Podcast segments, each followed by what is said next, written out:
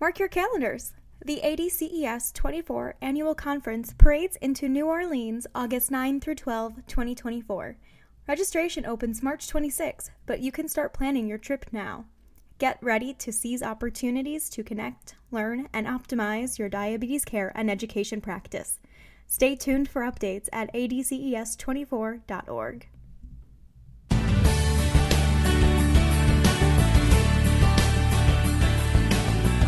Hello, and welcome to ADCES's podcast, The Huddle Conversations with the Diabetes Care Team. In each episode, we speak with guests from across the diabetes care space to bring you perspectives, issues, and updates that elevate your role, inform your practice, and ignite your passion. I'm Kirsten Yale, Research Manager at the Association of Diabetes Care and Education Specialists. Today, we're talking with Certified Diabetes Care and Education Specialist David Miller about the recently updated AADE 7 Self Care Behaviors Framework and how they can benefit your practice and clients. David was part of the writing team that took a comprehensive look at how the behaviors fit into your evolving role on the care team and within self management. David, welcome to the huddle. Thank you, Kirsten. I'm excited to be here. And we are excited to have you, especially since we're talking about the AADE 7, which is actually where you and I had a chance to meet because you were one of the authors on the revision. So that was the first time I met you, and you have a fascinating professional story I was hoping you could share with our audience. Absolutely, and it was great working with you on that. So, uh, my background is I started at a small rural hospital. Um, it was very small, and obviously, diabetes care there was less than desirable. So I thought we needed to have a accredited program. At that time, the American Diabetes Association was the only one that did the accreditation. So I started the program and got the committee together, and we started a diabetes outpatient program and got it accredited. And uh, left there and went to work for some pharma companies. I uh, worked with medications and some device companies to get the devices out into the rural communities because a lot of people had never heard of insulin pumps or anything like that. So I worked with them to get that out to the rural companies. Currently, I am at a large community network in Indianapolis and doing inpatient, and we just recently started an outpatient program there as well. So diabetes is obviously my passion. Always been active in the Association of Diabetes Care and Education Specialists. I teach core concept there. I've been editor of the Desk Reference and some other books, author, and uh, now, like you said, on the AADE 7 writing committee. So I love to stay busy. It sounds like it. And, you know, your background from a rural hospital to industry and then to a large health system, I think the really cool thing is that you can translate some of these really tough topics to almost every diabetes care and education specialist out there. So, really neat. Hey, can I ask what exactly? Because we're going to dive into this topic of the AADE 7, and not all of our listeners really know what the AADE 7 is. We have people from many industries that listen to the podcast. So, what are the AADE 7 self care behaviors? Sure. So, the AADE 7 self care behaviors were designed that anybody with diabetes, these were the seven self care behaviors they needed to actually control or manage their diabetes. Those seven behaviors are healthy eating, being active, taking medication, monitoring, reducing risk, problem solving, and healthy coping. And so, who uses these? Is it just diabetes care and education specialists? No, these behaviors are widely recognized and used by healthcare professionals, professional organizations, and government agencies. They actually form the cornerstone for self management education and support. So, as we're looking for content and curriculum for outpatient programs, these are a great way to start to make sure you meet all the needs in that program and giving your patients everything they need to know to manage their diabetes. Yeah, and it's really interesting. I mean, I've heard more and more about applying these to the broader cardiometabolic spectrum too, right? Yeah, and that's part of the reason that we kind of looked at them and we're starting to update them. Well, okay, so that jumps into my next question that was on my mind. So, why were they updated? The initial framework was over 10 years old and hasn't been looked at or updated for that 10 years. So we wanted to look at it. A group got together, wanted to look at it to A, make sure they were still applicable. Are there still seven self care behaviors, or is there only five or six? Or do we need to add one? You know, we have technology and all of this coming into play now. So we really wanted to look to see if A, they were all still applicable, or if we needed to condense or expand them And as you said, we as diabetes care and education specialists, our role is expanding. So we wanted to make sure that that cardiometabolic aspect was encompassed in there as well as the whole technology piece. So that's really why they were updated. I'm really interested to hear about the technology piece and how that fits in. So, can I ask, are there still seven behaviors? There are seven self care behaviors. And towards the end of the podcast, I'm going to hold out a little tease there. But at the end of the podcast, I'll tell you where you can go and find a new framework and what we did with that. So, stay tuned for that. Fantastic. Hey, so what did change? So, what changed was, like you said, we incorporated the technology in there. We, we incorporated that new role of the diabetes care and education specialist, as well as we broadened what was already there in some of the behaviors.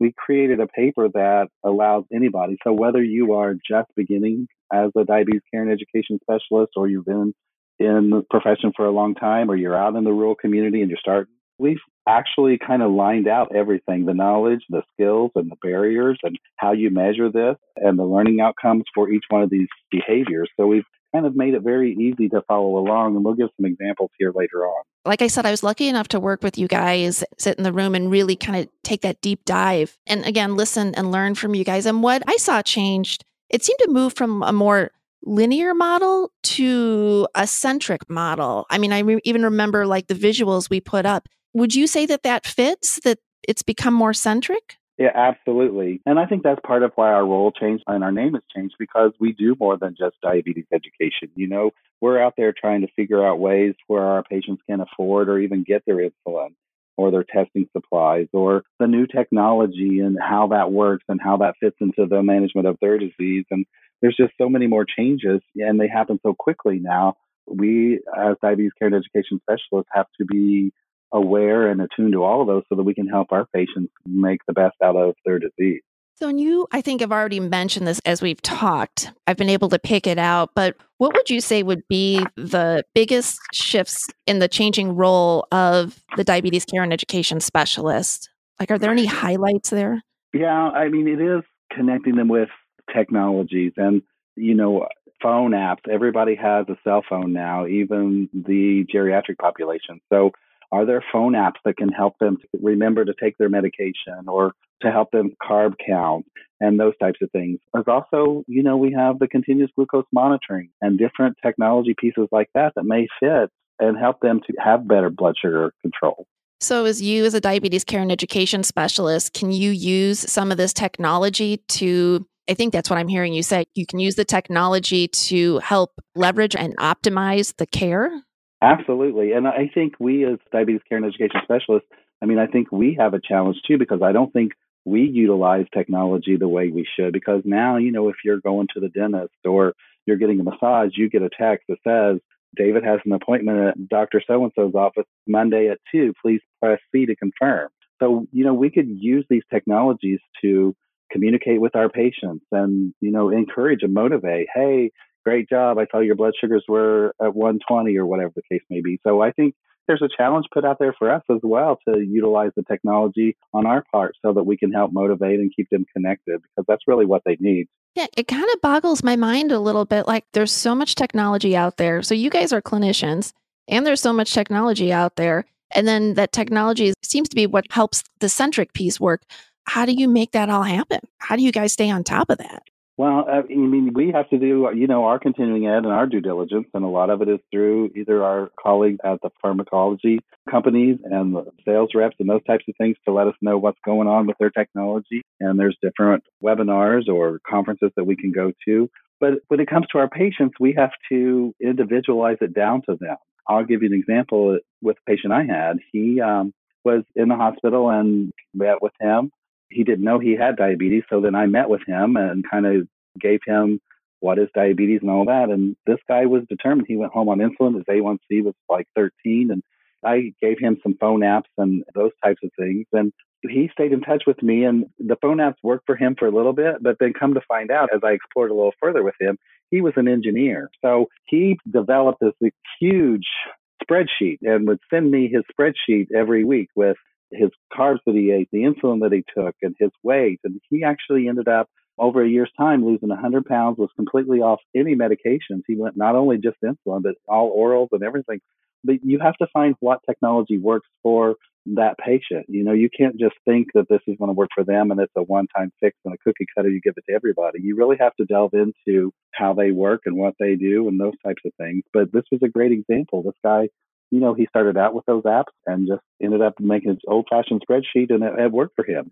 So, do you think that you learn from the people with diabetes that you work with? Oh, I learn from them every day, every day. I had a gentleman last week, and this was a nephew of this patient, and the patient was 87 years old.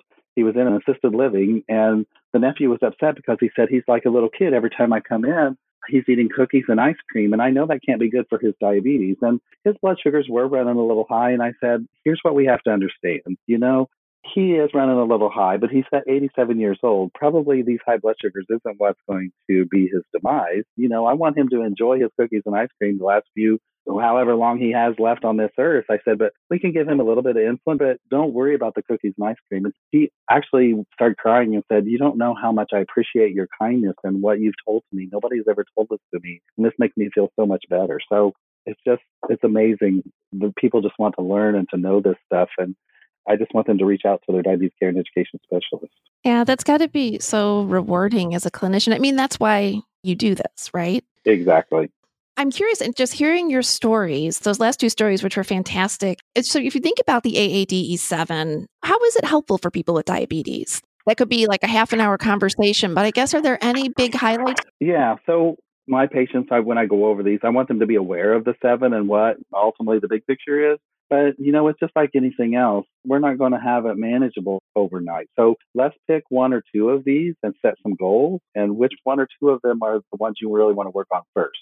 You know, is it monitoring that maybe you weren't monitoring your blood sugars at all? And and now we're going to set a goal that you're going to monitor your blood sugar three times a day for the next week, and then we'll go from there. Or maybe it is healthy eating. You know, I'm going to start carb counting and only go to fast food one time a week. So it's important that they don't kind of overindulge, if you will. You know, we want them to get those first couple of goals and to be successful. So then they're motivated to do the rest. So don't take a big mountain and try to move the mountain all at once. Pick out a couple rocks and we'll just move a couple rocks at a time and get them motivated and encouraged. And then they will continue to do, you know, more and more and we can have better control. I love that visual, like just little by little. It's not an all or nothing thing, right? Exactly then they get frustrated and say, you know, it's not worth it. I'm working too hard. I'm doing all these seven things and I'm not seeing the needle move at all. And and then they get frustrated and they just throw their hands in the air and go on. And we've lost that patient. We haven't done justice for that patient. So we want to make sure that we listen to them and what they want to start on first and those little things. As we're starting to end up here, I have one more question for you too. You gave us that great visual or talked us through that of you know this behavior change and moving people through the behaviors you think technology does that make that behavior change easier? Oh, absolutely, I do, because we are a society where we want instant gratification. We want to see those results now. You know, we want to start our diet and step on the scale and see those two pounds off tomorrow. I, well, you mean I didn't lose two pounds in a day? So we want that instant gratification. So with these apps, such as like the continuous glucose monitor we talked about earlier, I can see what my blood sugar is constantly through the day. So, you know, if I walked around my block two times and saw, hey, you know what? My blood sugar went down 50 points when I walked around the block. I'm going to do that again tomorrow. So I see it again tomorrow and I see what it did to my blood sugar. Or maybe it's, oh my gosh, look what my blood sugar did when I ate that third piece of pizza. You know, maybe I need to cut back and only eat two next time. So technology gives them that instant gratification where they can see that what they really are doing is really working and, and they're going to see those changes and then again be more motivated to continue those and to even take on another behavior.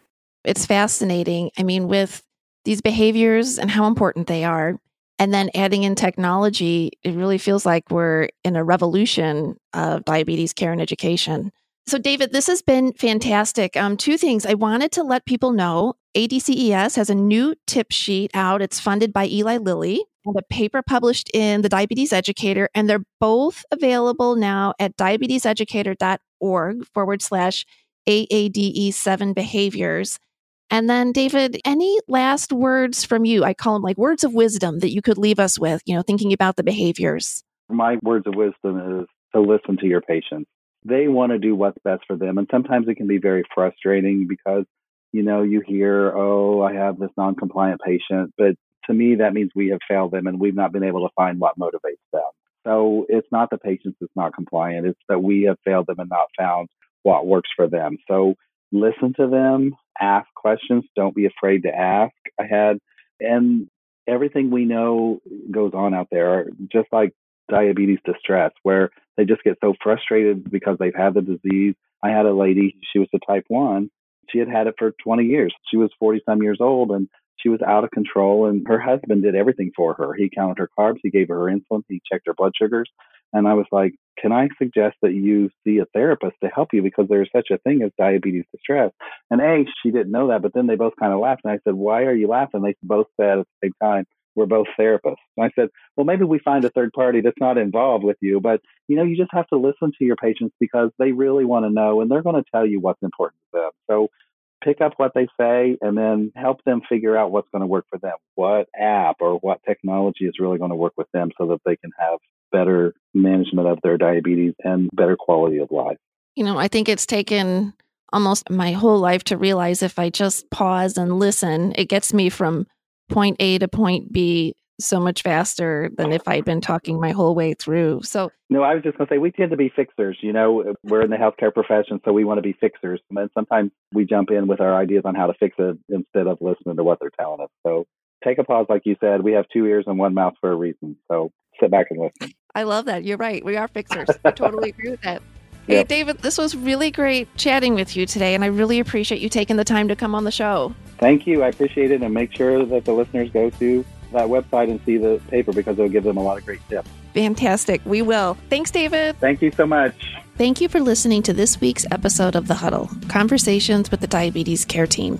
Today we heard from David Miller on the updated AADE 7 self care behaviors. The AADE 7 self care behaviors drive lifestyle change and act as the cornerstone of diabetes self management. The updated AADE 7 reflect the growing influence of technology on behavior change and your role as a diabetes care and education specialist. It's so important that we, as healthcare professionals, understand how to optimize technology to support diabetes care. You can access the updated AADE 7 framework and the new tip sheets at diabeteseducator.org forward slash AADE7 behaviors. Thank you to Lilly Diabetes for sponsoring these important resources. The information in this podcast is for informational purposes only and may not be appropriate or applicable to your individual circumstances. The podcast does not provide medical or professional advice and is not a substitute for consultation with a healthcare professional. Please consult your healthcare professional for any medical questions.